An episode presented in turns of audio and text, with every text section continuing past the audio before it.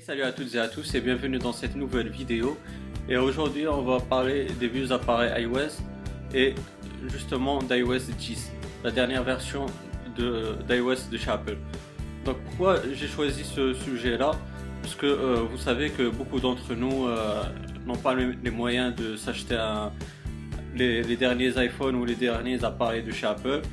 Aussi, euh, vous savez que la semaine dernière, iOS a sorti son iOS 10 et justement, le, lien il est, il vite fait parce que euh, justement, à chaque sortie euh, de nouveau, du nouveau système d'Apple, l'entreprise à la pomme, elle, elle enlève des, des, appareils iOS pour que justement pour que les gens achètent les derniers, iPhones ou les derniers iPads, etc.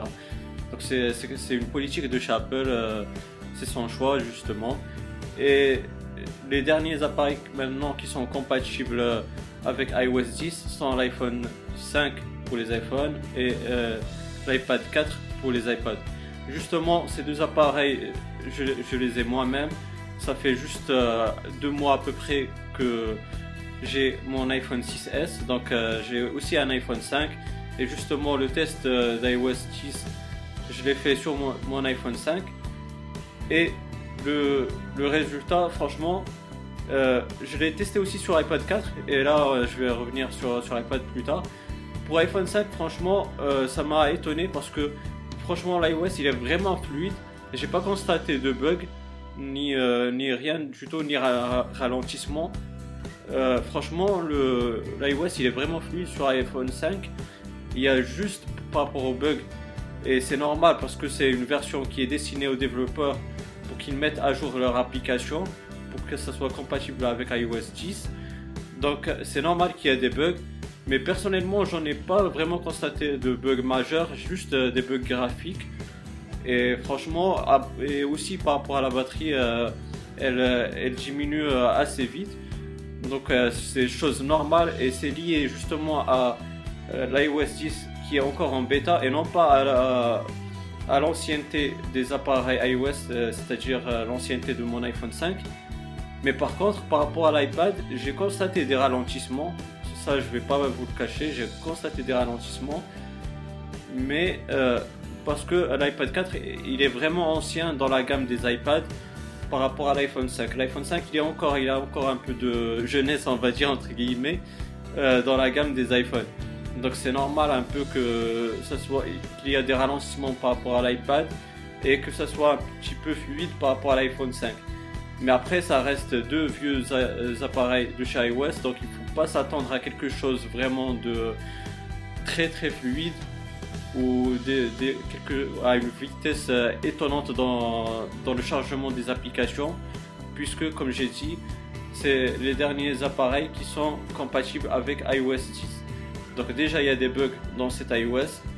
Il faut s'attendre à des ralentissements, mais euh, comme tout est relatif, euh, c'est relativement euh, fluide par rapport à ces appareils iOS là.